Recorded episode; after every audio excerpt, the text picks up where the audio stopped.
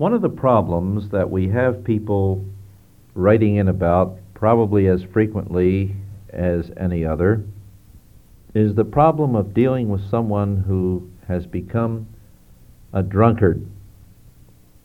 The problem of dealing with alcohol when it has become the master over some human being who has become its slave. How do you help a drunk? What can you do? What kind of hope can you offer? What can be done? Well, in the short time I have today, of course, I can't even begin to give you all the things that you need to know, but let me give you a couple of suggestions that might be helpful. The first thing I'd like to say to you is that there is hope. You can offer hope to a drunkard. Well, you say, how can I do that?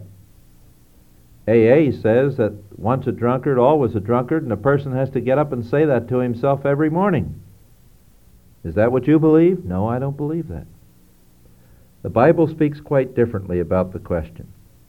The Bible says that it can be put behind you once and for all, and you don't have to talk that way about yourself anymore once you really deal with the issue biblically.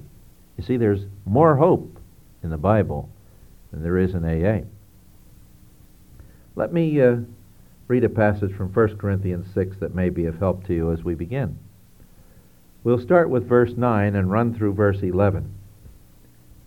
Do you not know that the unrighteous shall not inherit the kingdom of God? Don't be deceived.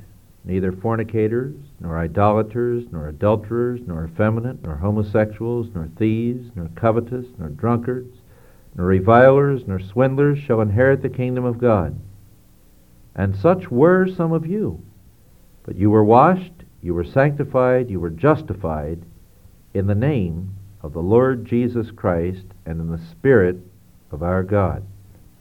Now, the first thing I'd like you to notice in this passage is that along with adulterers and homosexuals and uh, all kinds of other terrible things that are listed here is the drunkard. And the interesting thing about it is, is that when speaking of drunkards and these other people, Jesus says through the Apostle Paul, writing to the Corinthians, such were some of you. That's a past tense. They no longer were drunkards. They no longer were homosexuals. They no longer were adulterers. They no longer were thieves or covetous or swindlers or revilers and so on. It is possible through the grace of our Lord Jesus Christ, the strength and help that He gives to those who have been saved, to put behind them once and for all that way of life. It is possible through Jesus Christ for a drunkard to say, I no longer am a drunkard. They can be washed and sanctified, says the Apostle Paul. Now that's hopeful. There's a lot of hope in that. And do you know why this can be said to be so? Because, as this passage indicates, the Bible makes it clear that drunkenness is a sin. Drunkenness is not, as we are popularly told in little slogans on the radio, now and then some kind of sickness or genetic thing. It's true that genetically one person may be more susceptible to alcohol than another, but that doesn't mean that anybody has to become a drunkard. You see, drunkenness is finally and ultimately a sin. Now, some people think that it's very cruel to say that drunkenness is a sin, that we ought to talk about drunkenness as a sickness, that it's much nicer to, for the drunkard to talk about it as a sickness than to talk about it as a sin. Not so.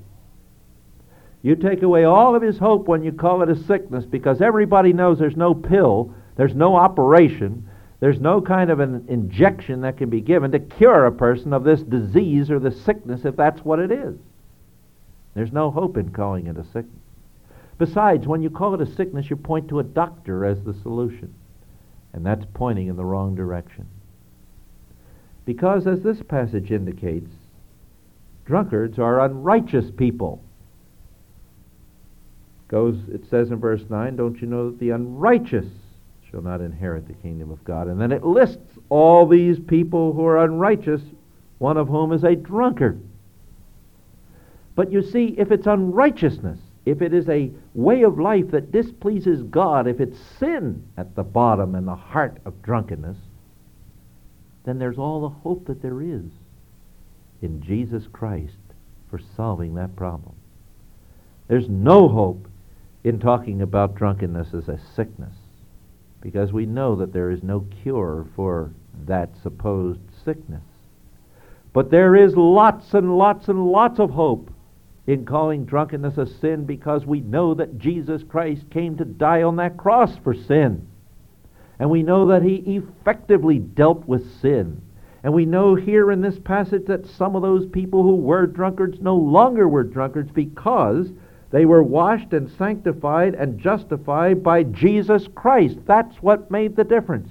You talk about drunkenness as a sin, and you give hope because you point to Jesus Christ rather than to a physician. So I want to urge you as the first thing and next, in our next broadcast, I'll give you some more information that I hope will be helpful on this subject.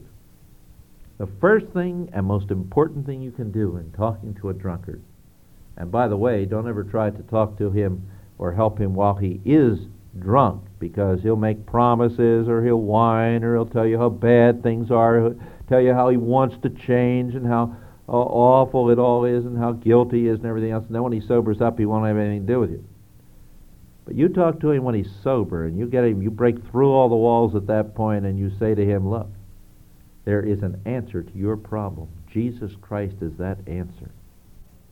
But don't just talk to him about Jesus Christ being the answer in some vague general way. Talk about him as the answer first because he's the one who died for sins. And drunkenness is a sin against God. It is abuse of the body. It's allowing a chemical to to anesthetize one's brain so that he doesn't use all the parts of his body that are essential to proper functioning. And so he acts stupidly and can't walk straight and, and says things that he regrets later on. This is a sin against the body that God has created. And for a Christian to do this, this is a sin against the temple of the Holy Spirit, which his body is. So you talk about drunkenness as a sin against God and then point to Jesus Christ as a Savior from sin, not just from its penalty, but also from its power. And tune in the next time on our next broadcast, and I'll tell you something about how Jesus Christ, once a person recognizes that drunkenness is a sin, and once he wants to do something about that sin, how that person then can be freed from his drunkenness, not just for a day or a week or a month, but for good. There's hope in Jesus Christ because he deals with the sin of drunkenness. Lord, help us to uh, recognize that. Help us to communicate that to those who need to hear it, and help those many people who are caught and enslaved in this sin to recognize that Jesus Christ and Jesus Christ alone is the answer to that sin, and may they turn to him, not just in some abstract, vague way, but concretely for forgiveness and for the power to overcome it. We pray in his name. Amen.